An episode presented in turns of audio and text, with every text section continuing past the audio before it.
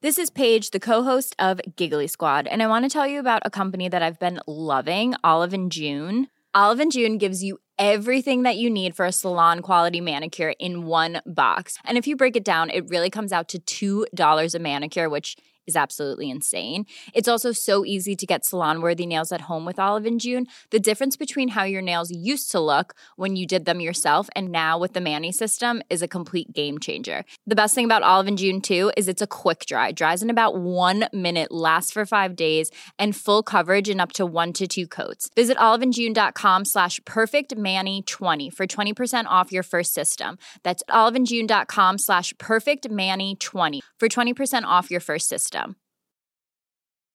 Ryan Reynolds here from Mint Mobile. With the price of just about everything going up during inflation, we thought we'd bring our prices down.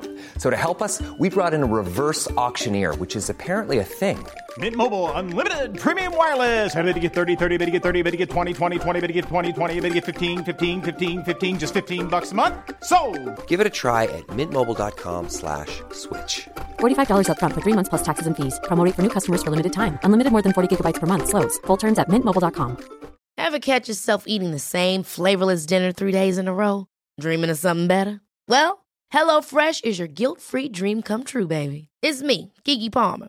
Let's wake up those taste buds with hot, juicy pecan-crusted chicken or garlic butter shrimp scampi. Mm.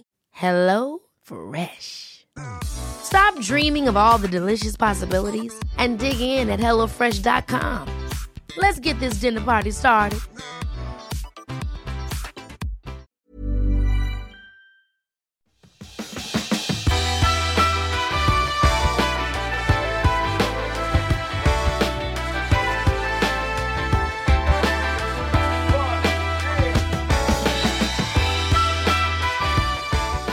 Hej och välkommen till Klimakteriepodden med mig, Åsa Melin.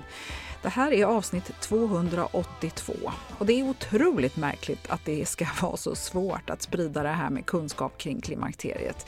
Det är uppenbarligen väldigt komplicerat och jag vet ju inte hur många kvinnor jag har talat med de senaste åren som är antingen inför klimakteriet eller har kommit längre och berättar om hur de inte kan någonting, de förstår inte sig själva, de vet inte vad som ska hända. Och de som har forskat och genom studier förstått vad kvinnor behöver är helt samstämmiga. Det är samtal, skapa trygghet genom att förstå att man inte är sjuk, få tillgång till uppdaterad kunnig vård och kunskap plättlätt. Ah, och avsnittets gäst, Lena Rinner, har tagit fram en modell för hur hälsovård i klimakteriet kan fungera i primärvården. Och genom att testa metoden så börjar man nu i lite större skala implementera det här arbetssättet i Västra Götalandsregionen. Det är bara att haka på. Och det finns ju dessutom nationell styrning för hur det här ska fungera. Och det är både Socialstyrelsen och Folkhälsomyndigheten och Läkemedelsverket med flera som har riktlinjer och det är så tydligt hur och vad kvinnor ska få för behandling och möjligheter till behandling om man så önskar. Och det är hela tiden om och om igen så att det är symptomen som ska tala. Ja, och ändå så lyckas många vårdinstanser och individer missa det här med klimakteriet som orsak till besvär som påverkar livskvaliteten negativt. För någonstans kring 75 och 80 procent av alla kvinnor upplever faktiskt problem. Ja, och den här podden är en stor kunskapskälla tack vare dess gäster. Dela, sprid, ställ krav och se till att du har den kunskap som behövs för din egen skull. Det är inte nödvändigtvis ett problem att vara i klimakteriet, men med fel insatser kan det definitivt bli det. Så välkommen att lyssna och lära.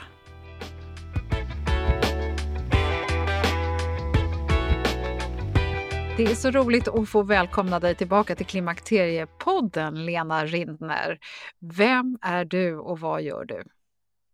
Tack Åsa för att du har bjudit in mig igen hit till Klimakteriepodden. Ja, det kan vi ju lägga till då att avsnitt 194 var du med i och då pratade vi ganska mycket om din forskning. Så att, Mm.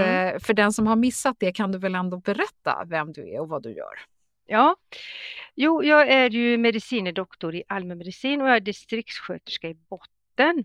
Och jag har eh, forskat kring eh, klimakteriet och jag har skrivit en avhandling i ämnet klimakteriet och kvinnors hälsa.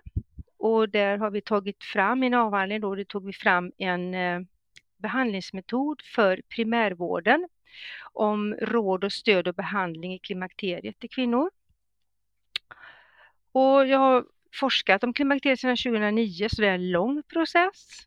Men nu då så arbetar jag med att, eller förutom då att forska, så arbetar jag nu som projektledare med att implementera den här behandlingsmetoden som jag har kommit fram till, eller vi har kommit fram till.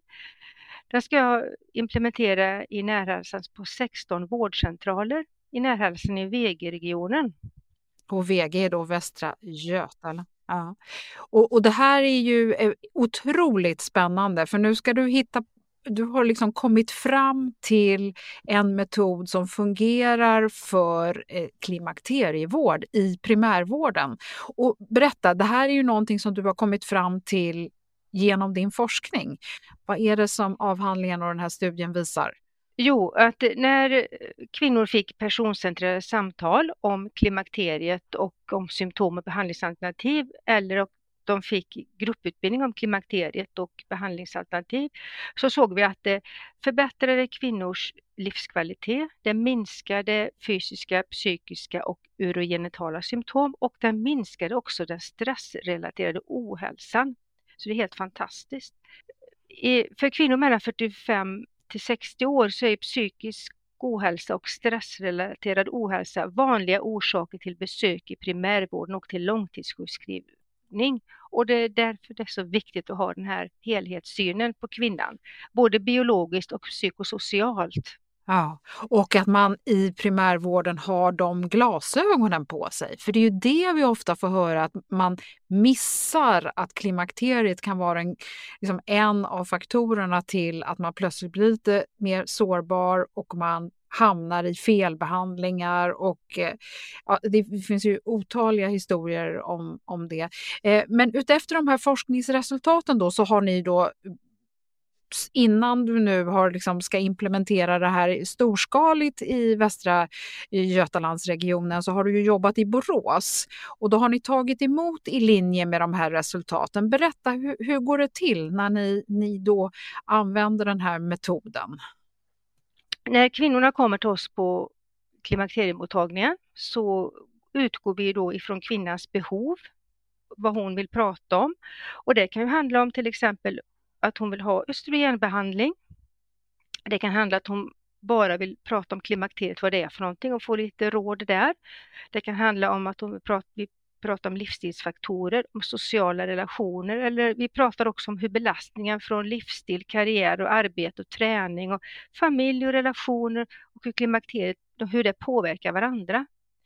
Och kvinnan får också med sig tips och idéer. Hon kan träna sitt förhållningssätt till olika belastningar i vardagen som kan för att kunna öka livskvaliteten och förbättra hälsan och få balans i livet. För vi tittar ju på hur symptomen påverkar hur symptomen och livssituationen påverkar livskvaliteten och så utgår vi därifrån vilken behandling vill kvinnan ha? Vilka behandlingsalternativ? Är det farmakologiskt eller är det icke-farmakologisk behandling hon vill ha? Det, man tittar på en helhetssyn och vi gick ju också igenom eh, ett skattningsfrågeformulär, MRS, Menopause Rating Scale, som jag tycker är jättebra och som jag använt i alla mina studier, där man får en profil, kvinnan själv får ju en, en profilbild av sina symptom och svårighetsgraden av den. Och var, var är är det som belastar henne mest? Det kanske inte är med vandringar svettning utan det är psykiska ohälsan och då pratar vi kring det. Eller är det kring sexuella problem och urininkontinens och värk i kroppen, sömn. Ja, vi går igenom allt detta. Och tar prover också kan, om det behövs. Men det här förutsätter ju då att kvinnan själv söker för klimakteriet. Okunskapen är ju så stor så att man mm. ofta hamnar i liksom felbehandling eller man kommer till liksom en mottagning där ingen funderar på att det faktiskt är klimakteriet. Det har nog spridit sig att vi hade öppnat en liten mottagning då på Södra torget efter det här, utifrån den här forsknings eller behandlingsmetoden. Så det är egentligen där så de ringde, kvinnorna ringde till vårdcentralen för att boka tid till oss då.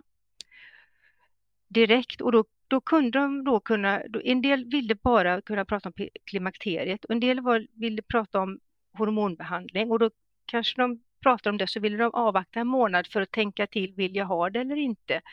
Och en del ville ha eh, hormonbehandling och då var det väldigt snabba beslut, då var det enkelt och det var inga, för det var inga problem att få hormonbehandling. Och för en del räckte det med att bara få eh, behandling med lokalt östrogen i underlivet. De tyckte att ja, men jag har inte så mycket besvär och det, allting fungerar bra men det är det här i underlivet som är mest problem. Och då fick man det. Ja, eh, för att jag tänker ändå så här att om en kvinna är ovetande om klimakteriet och den hon möter eller har mött tidigare i vården kanske då har behandlat henne för stresssymptom och, och, och så vidare. Ja, det, det är ju enda som kan veta det, det är ju kvinnan själv då när vi behandlar henne, för vi gör ju en helhetsbedömning.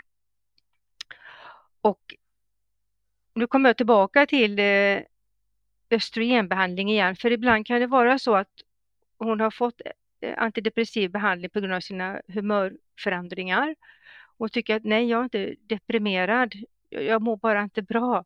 Och då har man börjat med östrogenbehandling och då har hon efter någon vecka bara känt att nej, men nu är jag, nu är jag känner mig som förut igen. Mm. Så det kan vara den här bristen bara som man behöver få upp lite serotonin i hjärnan. Men, men det är också viktigt att berätta för kvinnan vad som händer i kroppen. Det gör vi också. Vi berättar vad som händer i kroppen kroppen och jag brukar ofta använda mig av bilder som jag visar också till exempel här från Socialstyrelsen hur östrogen, hur östradiolnivåerna förändras i kroppen. Och vet då kvinnan om att när vi har kommit mellan 45 år och 55 så sjunker östrogennivåerna och jag blir mer sårbar. Vet jag om det, det beror inte på att jag är sjuk utan det beror på att så här, det är en sån stor förändring i kroppen som händer just då, jag blir så sårbar. Och har jag då haft en depression, en historia av en depression i bakgrunden eller jag har haft utmattningssyndrom så jag har fem gånger högre risk att få en depression under den här klimakteriefasen mellan 45-55 när östrogennivåerna sjunker. Och blir jag medveten om det så är det mycket lättare att hantera att när det här är jag kan inte dra på på samma sätt som jag gjorde när jag var 40. För jag har inte den förmågan just nu när jag är så sårbar. Den tror jag är viktig att veta om. Och så, och så, kan, och så på det sättet som vi gör vid samtal om att man kan sänka sina krav, vad har, vad har jag som stressar mig och få en balans i livet för att förbättra sin hälsa och sin livskvalitet. Jag kanske, vad har jag för copingstrategier? Vad behöver jag göra för förändringar i livet för att det ska passa mig just nu. Om man då till exempel har gamla föräldrar man ska ta hand om. Och jag tänker på tonårsbarn. Jag tänk, träffar många kvinnor som har barn med neuropsykiatriska funktionsnedsättningar och de kvinnorna vill jag slå ett extra slag för, för de har en väldigt stark pressad psykisk situation, psykosocial situation. Dels är de ju i, är extra sårbara Ofta jobbar de heltid och sen har de barn med funktionshinder eh, som kräver vård dygnet runt. Och det, det tänker jag, det är en stor grupp som vi kanske ska ta mer hänsyn till idag än vad vi har gjort. Mm. Eller vad man vet om. Mm. Om vi kommer tillbaka till själva det här upplägget då så eh, vet jag att du som distriktssköterska har jobbat mycket med att det är den initiala kontakten. Så berätta hur upplägget ser ut på vårdcentralen eller primärvårdsmottagningen. Mm. Då, då kommer ju, bokar ju, bokas ju kvinnan upp då till eh, distriktssköterskan och då Eh, Eh, går man nu igenom då kontraindikationer, som jag sa, indikationer, anamnes, provtagning. Alltså då när jag säger provtagning så är det ju för att utesluta om inte så inte det är någon annan bakomliggande. Och det är alltså inte för hormon, när hur det ser ut, utan man tar på sköldkörteln, har vi tagit eh, socker, det vill säga B-glukos, blodstatus, hur ser det ut? Eh, kolesterolvärdet och vikt blodtryck. Antingen, det beror på lite grann hur det ser ut på olika vårdcentraler, hur man har hur man tänkt att göra. Men vi har, på den vårdcentral jag har varit så har man bokat en tid till läkaren, fysiskt besök. På en annan vårdcentral där jag har implementerat, där har man digitala besök som man bokar in till läkaren digitalt. På en annan vårdcentral nu som ska starta upp, Kina vårdcentral, där har de utbildat alla sina distriktssköterskor. Och de tar hand om det själva. De träffar kvinnan, gör en bedömning och underlag och sen skriver läkaren ut eh, hormonbehandling om det behövs och sen följer eh, distriktssköterskan upp. Och det har jag ju också gjort. Jag följer upp behandlingseffekten efter 6 8 veckor eller i alla fall inom tre månader för att se om vi ska justera det eller har vi bra behandlingseffekt.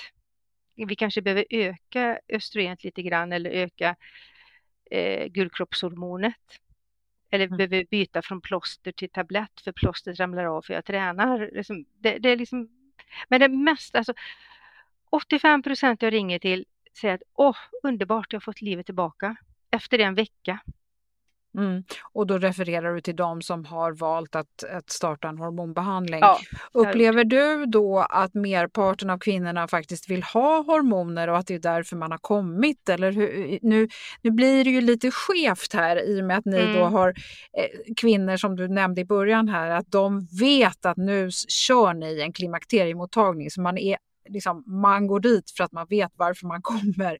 Inte den här kvinnan som bara, åh, jag har ingen aning om vad det är som händer med mig, jag bara känner inte igen mig själv och man har inte ens refererat, liksom själv kommit på att det skulle kunna vara eh, klimakteriet.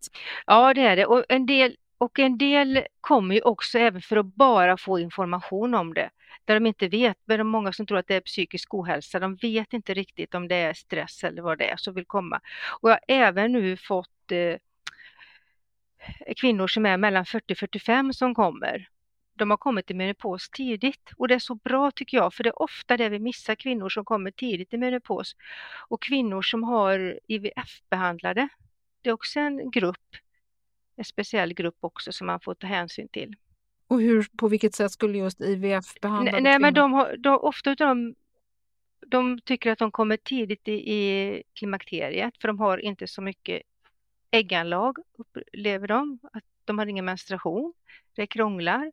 Mm. Och det är en grupp som vill komma och prata mm. om sitt mående. Mm. Och då kan vi ju lägga till där att enligt de riktlinjer som finns både från Svensk förening för obstetrik och gynekologi och Läkemedelsverket så är ju alla överens om att kommer man i menopaus innan 45, det vill säga att man inte har någon blödning efter 45 års ålder, då ska man behandlas fram till normal menopausålder, vilket då är mellan 51 och 52 eftersom risken för eh, benskörhet eh, och även för olika Hjärtkärl. typer av mm. hjärt-kärlsjukdomar mm. ökar så markant när man inte har östrogenet och det är vi inte anpassade för innan normal menopausålder. Det är eh, jättebra att du nämner det, för det, det tycker jag, upplever jag att det har, har missats väldigt mycket. Mm. Sen, sen i och med att vi pratar mycket om klimakteriet nu, Lena, så upplever jag ju att många kvinnor tror att de är i klimakteriet. Är det något som du ser?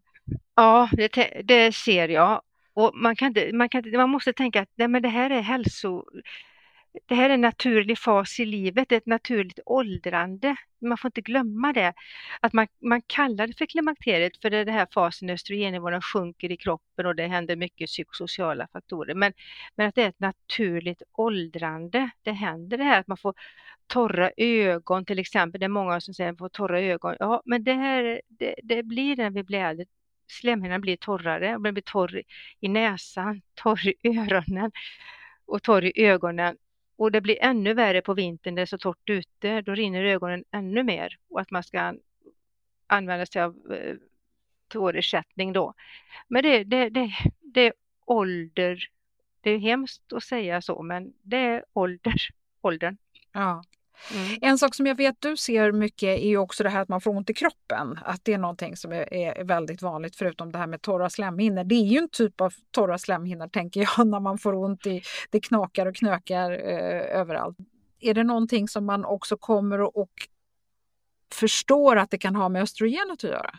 Ja, mer och mer och många kommer nu för att de, speciellt de som har varit på föreläsningarna också då säger ju det att ja, men jag det stämmer, man får bli mer stel i kroppen, man kan känna brännande känsla i benen och i fötterna.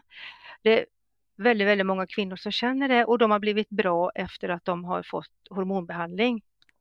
Det, det är så vanligt det här med brännande känsla i benen, stelhet i kroppen, verk som flyttar på sig. Mm.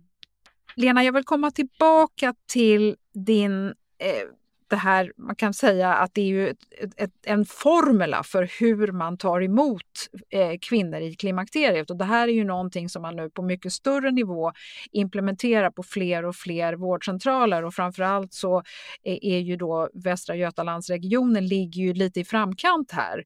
Men du håller ju på att sprida det här konceptet i och med att det är forskningsbaserat. Man uppskattade, det. Det går också i linjen med både Socialstyrelsen och Läkemedelsverket och SFOGs riktlinjer. Så det här har vi ju då liksom ett facit för. Hur skulle man i primärvården kunna ta emot kvinnor? Hur är, liksom, vad är det man ska göra? Vad är det alla behöver höra här?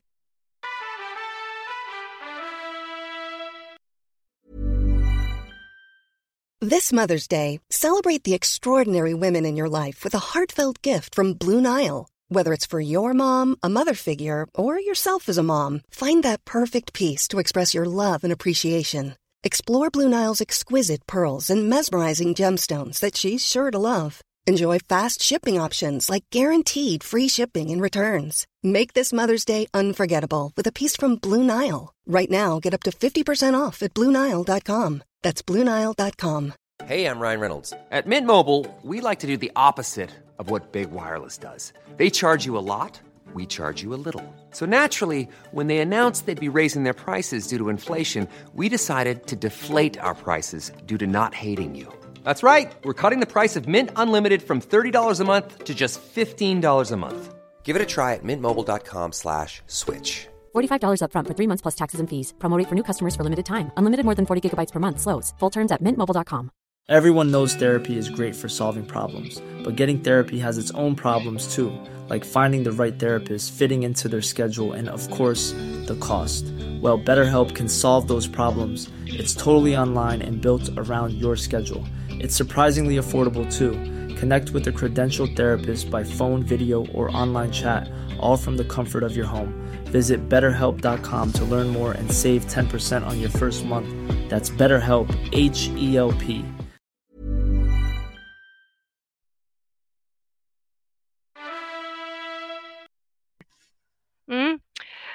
För det är ju så här nu då att när vi för in den här nu som vi, jag ska ju säga det då att primärvårdschefen där i det jag arbetar, hon Marita Bäck, hon klimakterieutbildar nu alla sina medarbetare på vårdcentralerna och är nu först i Sverige på denna satsningen då som är klim, distriktssköterskeledd eh, klimakteriemottagning på vårdcentral utifrån det här vetenskapliga stödet. Och då ingår det då att en, de går en eh, en dagars kurs i klimakteriehälsa och hormonbehandling. Och vi hade den första i förra året i november för eh, 50 personer som har gått den, distriktssköterskor och eh, distriktsläkare och nu hade jag en i april för distriktssköterskor. Vi kommer ha nya nu i september. Och då i kursinnehållet då, eh, eller fortbildningen då, den omfattar ju en heldagsundervisning och det innehåller en föreläsning och fallbeskrivningar om olika symptom och behandlingsalternativ i ämnet klimakteriehälsa och hormonbehandling. Och vi diskuterar fallen tillsammans eh, i grupper och sen sammanfattar vi med en faktadel. Och det, vi, det som vi går igenom det är fysiologi, endokrinologi med fokus på klimakteriet och det naturliga åldrandet. Det är viktigt. Symptom i klimakteriet och vid det naturliga åldrandet. Och behandlingsstrategier, både farmakologiska och icke-farmakologiska. Och har, där har vi inne livsstilsbiten då med sömn, kost, stress, fysisk aktivitet. Sociala relationer till exempel, det har jag glömt att säga. Det brukar jag alltid prata om att det är så viktigt att man pratar med kvinnan då, hur måendet, att man lever i en trygg relation Alltså det har så mycket att göra med livskvaliteten, att man har trygga sociala relationer runt omkring sig och att man själv lever i en trygg relation. Och vi pratar också med, om kvinnors hälsa ur ett biopsykosocialt perspektiv. och det är ju, med, det är ju primärvården, att vi inte hamnar i stuprör, att man behöver gå till olika ställen och söka, utan man har en, ett ställe att söka på. Och det har kvinnor påtalat mycket tycker jag, att det är det de vill ha, en, en enhet att gå till. Och sen pratar vi om kvinnors sexuella och urogenitala hälsa under klimakteriet. Och det gör vi för att det här med torra slemhinnor och, och urinläckage, det har så stor inverkan på livskvaliteten också. Det har inverkan på den sociala aktiviteten. Jag kanske inte vill uh, vara med i så mycket aktiviteter för jag är rädd för att läcka. Jag har alltid mörka kläder på mig för jag vill inte att det ska bli några fläckar. För plötsligt så bara rinner det ut med benen. Och uh, det har även påverkan på sexuell funktion och sömn och på psykisk hälsa och livskvalitet, det här med urogenital hälsa. Och sen pratar vi pratar mycket om sexualitet, också lust. Och sen eh, pratar vi också i kursinnehållet om klimakteriehälsa inom vårdcentralen. Man får råd och stöd med att starta upp en mottagning på sin vårdcentral utifrån den här vetenskapliga, den här behandlingsmetoden som är vetenskapligt underbyggd. Det, det låter var... lite grann som att vad ni egentligen gör är att ni skapar hälsovård för klimakteriet, mm. typ som man har ungdomsmottagning, man har, eh, man har mödrahälsovård. Ja, barnavårdscentral. Ungdomsmottagning, barn... Ja, alltså det är precis det vi behöver, en klimakteriemottagning. Så att, för att ja. det, det, vi, vi får inte göra det här till en sjuka. Även Absolut om vi kan inte. behöva behandling Nej. så, så mm. är det ju... Eh, så det låter ju otroligt eh, klokt samtidigt som du säger att det är en endagars kurs för en vårdcentral, eh, för läkare, distriktssköterskor. De har ju redan ett, bot, ett kunnande i mm. botten. Och sen mm. finns det ju otroligt tydliga riktlinjer idag. Men ändå så liksom är det något som inte riktigt lirar här, Lena. Var, varför är det så svårt att, att implementera det här som låter så enkelt? Nej, det, det, det, kan, det, förstår inte jag heller. Det är därför jag började forska en gång, för jag såg den här bristen. Men jag tänker att den här utbildningen, det ska ju göra så att de ska känna sig tryggare med, med att ge råd och stöd och behandling. Det är det det ska leda till, att de ska bli tryggare i den, att det ska öka kunskapen och att de ska få redskap till att ta emot frågor från kvinnor om klimakteriet, om hormonbehandling och, och för det ska inte vara några det, ska inte spela någon roll vilken vårdcentral du, du är listad på för du ska kunna få den här vården ändå. Nej, och då tänker jag ju att ofta blir bemötandet dåligt för att läkaren eller sköterskan eller vem man nu träffar kanske egentligen känner sig ganska utsatt för att hen inte har den kunskap som hen borde ha. Speciellt idag när nu kvinnor börjar ställa lite mer krav. Mm. Det är ju jätteviktigt. Men får vi då, kan vi då starta en sån här, bygga upp den där, det, det, nu finns det ju underlag för hur du ska kunna starta upp det. Jag tycker att Socialstyrelsen tog upp den här också som en, visade på den här metoden som jag, vi har forskat fram. Och den är jättebra beskriven i bilaga 3 med Socialstyrelsens rapport eh, om råd och stöd och behandling i primärvården. För jag tycker precis som du när du säger, det var så bra det du sa tycker jag. Eh, det är precis som BVC, mödravården, ungdomsmottagning. Alltså det är precis samma koncept med hälsovård det här. Du går till en person där du får prata om dina behov, dina symptom och vad du har för besvär och så tittar vi på det tillsammans och så ser vi kan göra en hälsoplan. Det glömde jag säga att vi gör också en hälsoplan eh, när kvinnan har varit är hos oss. Så att man ska gå därifrån trygg att nu har vi plan 1 är det, plan 2 eller plan A är detta. Funkar inte det så tar vi plan B och gör inte det så tar vi plan C. Så att vi, vi släpper inte kvinnan förrän det fungerar. Nej, men och sen så har man ju också liksom en, en, en fast punkt att komma tillbaka till. Så att alltså vinsten i det här känns ju eh, ganska så självklar. För jag tänker att även på samhällsnivå, ekonomisk samhällsnivå, förutom att vi då kan undvika lidande för kvinnan eh, genom kanske felaktiga medicineringar och sjukskrivningar och, och allt vad det nu kan vara för någonting, så känns det ju så självklart att det här borde vara någonting som man har intresse från samhällets sida att implementera. Både på regional nivå men även tala om på, på liksom, hela nationella planet. Så det, det, känns så märkligt att, eh, att det är så trögt. Har du någon spaning? Nej, nej men det är, väl för, nej, det, det, är väl för att det är så nytt det här. Alltså, nytt är det ju egentligen. Kvinnor har ju alltid varit i klimakteriet men att det, man börjat prata om det mer nu. Och det har inte, nu har kvinnor börjat och, och det var borta ett tag då när det kom den här, eh, för många år, vid 20, år 2000, då använde ju många kvinnor östrogenbehandling då. Och sen kom det bort, men nu har det börjat igen så att det liksom kanske är på gång upp nu då att kvinnor kan börja använda östrogenbehandling om de har så mycket påverkan på sin livskvalitet.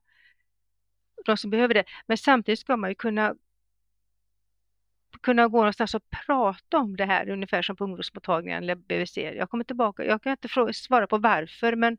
Men, men Lena, för då, då tänker jag så här, vad är det man vill prata om när man kommer? För, för det här med hormonbehandling är ju en sak, men vad är det mer? Eh, det man ofta, det är, eh, det man mest, det är eh, psykisk ohälsa, sitt mående och eh, urogenitala symptom. Om det här med torra slemhinnor i underlivet, det är jättestort och sömnen. Men psykisk ohälsa, det här att man, inte, att man är så låg, att man, man är nedstämd, man känner inte igen sig själv, man gråter för, för det minsta lilla, man blir arg för allting och man svänger i humöret eller att man plötsligt börjar att kiss, droppa ur, får urinläckage liksom när man ska hosta eller man ska vara med och spela padeltennis eller springa eller promenera så läcker man urin eller man får springa in i skogen när man går en promenad för det tränger på hela tiden eller man är torr i underlivet så det smärtar vid samlag. Så det, det är många kvinnor som mm. vill prata om och få behandling för då, eller hur, vad ska jag ja. göra? Och jag, tror, jag tänker att många gånger så räcker det ju att få lyssna på en klok person som kan förklara att man är normal för att ta bort oron. Jag tänker på jag pratade med en kvinna häromdagen som bara pratade om sin hjärtklappning. Och när man vaknar mitt i natten och har hjärtrusningar eller sitter på jord helt stilla och plötsligt börjar hjärtat slå eh, i, i 180, man blir ju rädd. Eller hur? Det är ju mycket det där, att man mm. tror att det är fel på en. Ja, utan då kunna och bara få veta då att jag kan ta, boka tid till någon på vårdcentralen där jag mm. kan prata om mina mm. besvär. Och det som du säger, det är ju ingen sjukvård utan det är ju mm. hälsovård. Att du går till rätt. Du behöver inte boka in en tid på, på läkarmottagningen då utan du kan börja med att gå till distriktssköterska att prata om klimakteriehälsa. För det är ju distriktssköterskor som har barnavårdscentral, barnmorskor som har hand om mödravård, barnmorskemottagningarna, ungdomsmottagningar, det sitter ju både sjuksköterskor och barnmorskor. Och sen har vi då eh, klimakterierådgivningar på vårdcentralen. Och det som gör att vi har helheten och vi förskriver ju lokalt östrogen och vi förskriver ju även utreder om urininkontinens och kan behandla det som distriktssköterskor. Och sen så involverar ni ytterligare personer på, som finns då som resurser på vårdcentral, vad ska man säga, ett, ett helt skyddsnät? Nu, runt omkring, ja. Vi samverkar hela tiden med läkarna på vårdcentralen. Vi är ett team kan man säga. Och sen fast man, distriktssköterskan är spindeln i nätet mm. kan man säga, som håller i trådarna. Sen så eh, psykologer och sen fysioterapeut. Jag tycker det är jättebra och eh, det här med basal kroppskännedom och hänvisa dit eller yoga eller något träningsprogram. Och sen har vi eh, arbetsterapeuter med stresshantering om det, man vill gå, själv gå igenom med stresshantering, få ett råd och tips där. Sen har vi också ibland, vi jobbar ju mycket med kommunen, det kan ju också vara där att du behöver och du kanske inte lever i en så bra relation, kommer det fram till, eller du kanske har andra problem och då har vi mycket kontakt med kommunen som distriktssköterskor så vi kan ordna med SIP-möten, vi kan ta kontakt, vi kan, vi kan förmedla, det kan vara arbetsförmedling och försäkringskassa, det kan vara mycket sådana saker. Och även, även vi kan ha kontakt med arbetsgivaren för att vi, det är, det är en mm. helhet. Mm. Hela tiden. Vad tror du om företagshälsovården? Var tror du att de kan komma in i det här? För väldigt många har ju faktiskt tillgång till någon form av eh, företagshälsovård. Mm. Det är bra att kunna erbjuda det om kvinnan inte mår bra på sitt jobb, att man kan kunna prata med företagssköterskan och gå igenom, kan det vara att det är och få prata om klimakterierådgivning där med företagshälsovården. Sen kan de ju skicka över till vårdcentralen. Företagshälsovården kommer ju inte börja och eh, behandla. Det gör de ju inte, men man kan ju samtala där med en mm. företagssköterska mm. som sedan kan lotsa mm. vidare till vårdcentralen. För det är, det är på vårdcentralen man ska in. Och det finns ju riktlinjer, medicinska riktlinjer och ansvarsfördelning mellan gynekologin och eh, eh, primärvården, i alla fall inom VG-regionen, att det är vårdcentralerna i första, det är dit man ska vända sig som tar hand om detta med, med hormonbehandling och klimakteriet. Ja, och det är ju rätt så tydligt i många andra regioner också där det finns en stor brist på mm. gynekologer mm. och där man kan bli hänvisad till eh, att gynekologerna egentligen bara finns på de stora sjukhusen och enligt Läkemedelsverkets mm. riktlinjer så är det ju glasklart. Det är en primärvårdsfråga. Sen, sen ja. är det ju väldigt olyckligt att det inte riktigt fungerar likadant i hela landet och, och där tycker jag du också, eh, Lena, när vi har pratat inför det här så har du liksom varit ganska så tydlig med att du tycker att man som kvinna ska ställa krav. Ja, eh, när du kommer till din vårdcentral att du blir, jag är inte bemött eh, på vårdcentralen så tycker jag att man ska byta till en vårdcentral som har en bra vård och det blir bra bemött. Det finns ingen anledning att vara listad på en vårdcentral där jag inte får, får eh, hjälp och inte kommer fram. Vi ska, vi, ska inte, vi ska inte ta emot att vi blir dåligt bemötta. Att det är ett bristande bemötande från vården när det finns vårdcentraler som har redan idag i VG-regionen eh, klimakterierådgivning. Mm. Det, det och det finns ju även i andra regioner mm. så att eh, mm. träffar man eh, på en person som inte lyssnar på en eller som visar några översittarfasoner eller som försöker förminska en, så då, då ska man helt enkelt byta. Och ibland kan det vara lite bökigt, eh, men fråga vänner, tala med arbetskamrater och eh, där kanske man också kan ta in företagshälsovården och ställa krav på dem att de ska hjälpa och lotsa en vidare. Ja, på att kunna veta var någonstans har vi, eh, har vi klimakterierådgivning som fungerar. För om några år så kom, växer ju det här, då, blir, då är det inga problem. Det är nu när vi är i starten, vi ska bryta väggen där. Mm. Och Lena, den här eh, utbildningen som du eh, jobbar med, det är en endagsutbildning för vårdpersonal. Mm. Och eh, vem som helst kan ju, så jag vet ju att det är mycket vårdpersonal som lyssnar här och vem som helst kan ju faktiskt kontakta dig. Så på klimakteriepodden.se kommer jag lägga upp en länk till din hemsida. Du har ju tagit fram ett underlag för hur man kan arbeta med klimakteriehälsa på ett väldigt strukturerat sätt som dessutom är eh, baserat i, i, på forskning. Så det, det, borde inte vara så himla svårt, tänker jag. Eh, och är man här och lyssnar som arbetsgivare så tycker jag att man ska också ta till sig lite grann vad Partille kommun har lyckats eh, åstadkomma. Och eh, i eh, avsnitt 271 så talar jag med två representanter för kommunen som berättar om hur och varför de har implementerat eh, en eh, utbildnings satsning för sin personal. Så då kan man ta till sig det om man är företagare eller chef eller kommunrepresentant. Så det finns ju många olika sätt att attackera det här. Vi kvinnor måste ställa krav på vårdcentraler. Eh, ni som kan det här måste fortsätta trycka på och, och pressa fram det här. Och jag tror Lena att det ändå har visat sig vara ganska stort intresse Ja, det är jättestort intresse och jag får många förfrågningar på att utbilda. Det kommer nu mer och mer. Så det, det kommer, alltså bollen är i rullning nu, det kommer att hända mycket. Det är ju tack vare att kvinnor har satt press också mm. Mm. på att eh, och få behandling.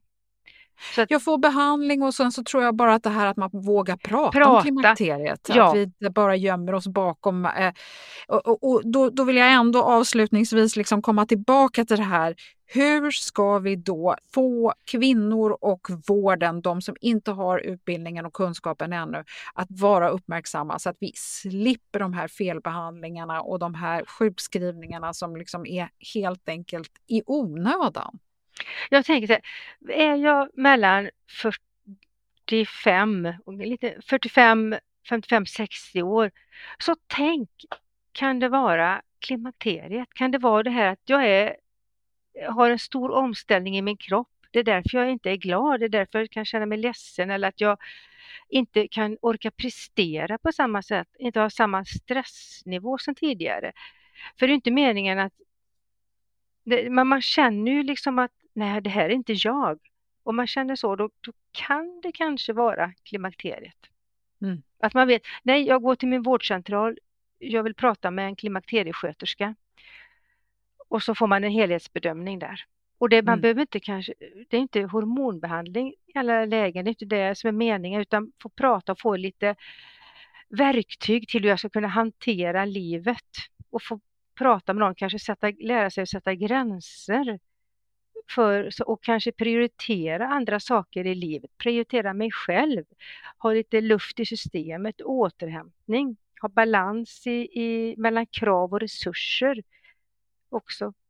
Den bara få prata med någon annan om detta. Mm. Det är jätteviktigt. Och, och, när vi väl då kommer ut på andra sidan, Lena, vad mm. händer med oss då? Vad, vad, behöver vi då för stöd och hjälp? För att det här med eh, hormonbehandling och andra stöd, det är ju oftast någonting som är ganska tillfälligt som man använder under några år och sen så är man postmenopausal och så finns de som, som väljer att fortsätta sin behandling i, i många år, men det, de flesta gör ju inte det. Eh, de tar det inte överhuvudtaget. Och när man väl liksom kommer ut ur den här stormiga fasen så infinner sig någonting annat. Vad, vad, vad, förväntar man, vad kan man förvänta sig då? Vad behöver man då för stöd? Nej, då tror jag, att det, jag tror att det viktigaste är att man har en, en sund eh, livsstil och att man rör sig och att man har eh, bra sociala relationer runt omkring sig. Det tror jag är viktigt och att man har, känner glädje, att man har humor, att man får skratta, att man känner det. Jag gör roliga, att man gör roliga saker som man tycker om som mm. ger en energi. Det ska vara saker som ger energi och, och som gör en motiverad, inte någonting som tar energi. Men Nej. Och där tror jag också att man kanske måste omvärdera vissa saker. Det som man tyckte var kul för tio år sedan kanske man inte riktigt tycker är så härligt längre. Nej, och det är ju det som är så härligt då, att det förändras ju hela livet. Vad jag tycker om och inte tycker om, vad jag vill göra. Och mm. att man eh, sänker kraven, liksom att nej, man, man tänker att oj, för tio år sedan hann jag med det, men det gör jag inte idag. Nej, och vad, vad, spelar det för roll? Det viktigaste är väl ändå att jag känner mig glädjen och bara prestera. Det tror jag, att jag känner att jag har luft och glädje i systemet. Mm. Vad får dig att bli glad och få energi, Lena? Du som jobbar så mycket nu, trots ja. att du börjar närma dig någon form av pension. mm, mm, precis. Nej, men det, det, det, är nog det är mina sociala relationer. Jag lever i en trygg relation och har en familj. Och jag, jag känner, tycker att familjen är, är, det viktigaste, familj och vänner. Mm. Det, det, och så man kan titta ut eller vara ute och titta på naturen nu när maj kommer och när maj är här och eh, man ser hur alla växter det grönskar överallt. Att man, det kan jag känna glädje och liksom lycka för. Liksom. Mm. tänker jag. Uppskattning är det lilla. Uppskattning är det lilla, ja. Mm. Men att jag, har, att jag har det tryggt runt omkring mig, det är viktigt för mig. Mm. mm. Vad bra. Mm. Du, det känns tryggt att prata med dig Lena och mm. eh, vill man höra mer om din eh, eh, forskning så kan man lyssna på avsnitt 194 och på klimakteriepodden.se så kommer vi lägga upp lite länkar och eh, ja, men tveka inte att göra någonting åt din situation vare sig du eh, kommer från vården eller du är en kvinna eller arbetsgivare, vad vet jag. Det går att göra någonting oavsett vem man är och vad man är. Har vi missat någonting här nu, Lena, innan vi säger adjö? Nej, har, jag tycker du är fantastisk och så här. Tack för att få vara med. Du, du har fått med precis allting. Tack. ja, ja, tack vare dig så har vi fått med en hel del i alla fall. Jätteroligt att få prata med dig, eh, Lena. Lycka till och sprid budskapet. Det är så viktigt. Ja, och tack för att du sprider det här på, på Klimakteriepodden. Det är fantastiskt. Och. Tack.